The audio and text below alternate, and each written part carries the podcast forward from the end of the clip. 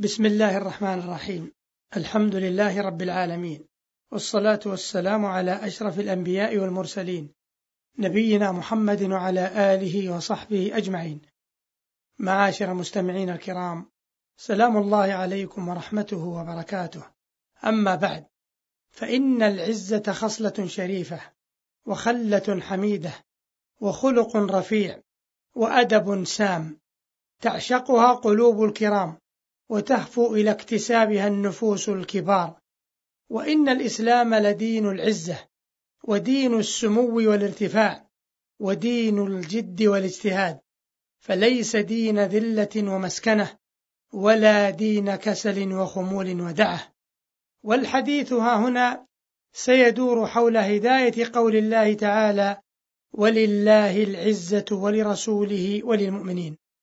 فهذه جزء من قوله تبارك وتعالى في سورة المنافقون يقولون لئن رجعنا إلى المدينة ليخرجن الأعز منها الأذل ولله العزة ولرسوله وللمؤمنين ولكن المنافقين لا يعلمون. والمعنى إذا كان الأعز يخرج الأذل فإن المؤمنين هم الفريق الأعز لا كما يزعم كبير المنافقين عبد الله بن أبي بن سلول أنه هو وإخوانه المنافقين هم الأعزون وأن رسول الله صلى الله عليه وسلم وأصحابه هم الأذلون ليس الأمر كذلك فالمؤمنون هم الأعزة وعزتهم بكون الرسول صلى الله عليه وسلم فيهم وبتأييد الله لرسوله وأوليائه لأن عزة الله هي العزة الحق المطلقة. وعزة غيره ناقصة. فلا عجب أن أولياء الله هم الذين لا يقهرون إذا أراد الله نصرهم ووعدهم به. وإعادة اللام في قوله ولرسوله مع أن حرف العطف مغن عنها لتأكيد عزة الرسول صلى الله عليه وسلم وأنها بسبب عزة الله ووعده إياه. وإعادة اللام أيضا في قوله وللمؤمنين للتأكيد أيضا إذ قد تخفى عزتهم وأكثرهم في حال قلة وحاجة كما يقول ابن عاشور رحمه الله. ففي هذه الآية العظيمة بيان لشيء من معاني العزة وكيف أنها تستمد من الله وحده لا شريك له. فما أحوجنا وما أحوج أمتنا إلى هذا الخلق العظيم الذي أرشدنا إليه ديننا. وحثنا على التحلي به ووجهنا إلى اكتسابه وبين لنا جميع السبل الموصلة إليه ومن مظاهر تربية الإسلام للمسلمين على هذا الخلق أن وجههم إلى إفراد الله بالمسألة دقت أو جلت كثرت أو قلت. ومن ذلك توجيه المسلمين إلى الكسب المباح عن طريق الكدح والعمل والمشي في مناكب الأرض حتى يعف الإنسان نفسه ويستغني عن غيره.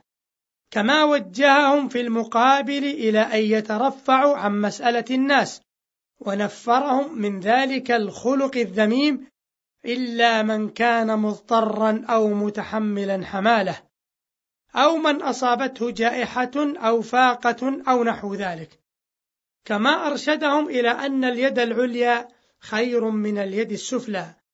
فمنع القادر على الكسب من بسط كفه للاستجداء إذا كان في استجدائه إراقة لماء وجهه.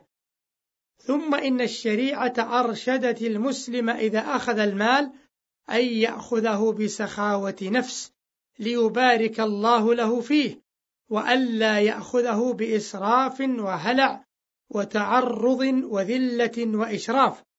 وإذا اتصف المرء بعزة النفس وفرت كرامته وارتفع رأسه وسلم من ألم الهوان وتحرر من رق الأهواء وذل الطمع ولم يسر إلا على وفق ما يمليه عليه إيمانه والحق الذي يحمله فهذا شيء من معالم العزة وأثر الإسلام في اكتسابها. وإليكم معاشر المستمعين الكرام نبذة من النصوص الشرعية الواردة في شأن العزة. قال النبي صلى الله عليه وسلم لابن عباس رضي الله عنهما إذا سألت فاسأل الله وإذا استعنت فاستعن بالله. رواه أحمد والترمذي وقال هذا حديث حسن صحيح. وقال صلى الله عليه وسلم لأن يأخذ أحدكم أحبلا فيأخذ حزمة من حطب فيكف الله به وجهه خير من أن يسأل الناس أعطي أو منع. رواه البخاري ومسلم. وقال عليه الصلاة والسلام من يستغني يغنه الله ومن يستعفف يعفه الله ومن يتصبر يصبره الله وما أعطي أحد عطاء أو خيرا أوسع من الصبر. رواه البخاري ومسلم.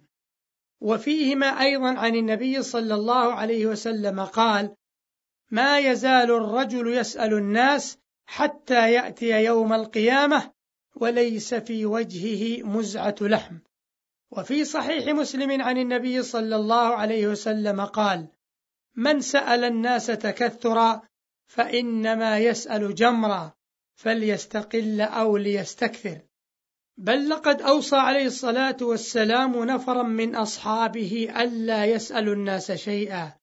ففي صحيح مسلم عن عوف بن مالك الأشجعي رضي الله عنه أنه لما بايع النبي صلى الله عليه وسلم مع طائفة من أصحابه قالوا فعلى ما نبايعك قال على أن تعبدوا الله ولا تشركوا به شيئا والصلوات الخمس وتطيعوا وأسر كلمة خفية ولا تسألوا الناس شيئا. قال عوف فلقد رأيت بعض أولئك النفر يسقط صوت أحدهم فما يسأل أحدا يناوله إياه.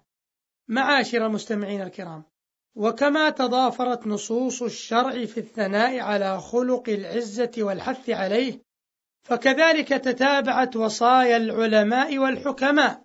قال وهب بن منبه رحمه الله لرجل يأتي الملوك ويحك تأتي من يغلق عنك بابه ويظهر لك فقره ويواري عنك غناه وتدع من يفتح لك بابه بالليل والنهار ويظهر لك غناه ويقول ادعني أستجب لك.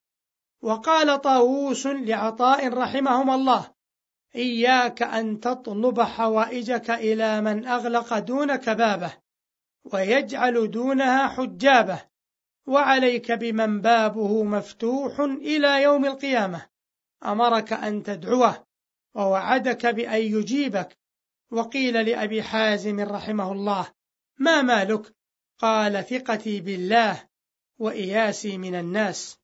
وقال الشيخ المكودي رحمه الله إذا عرضت لي في زماني حاجة وقد أشكلت فيها علي المقاصد وقفت بباب الله وقفة ضارع وقلت إلهي إنني لك قاصد ولست تراني واقفا عند باب من يقول فتاه سيدي اليوم راقد.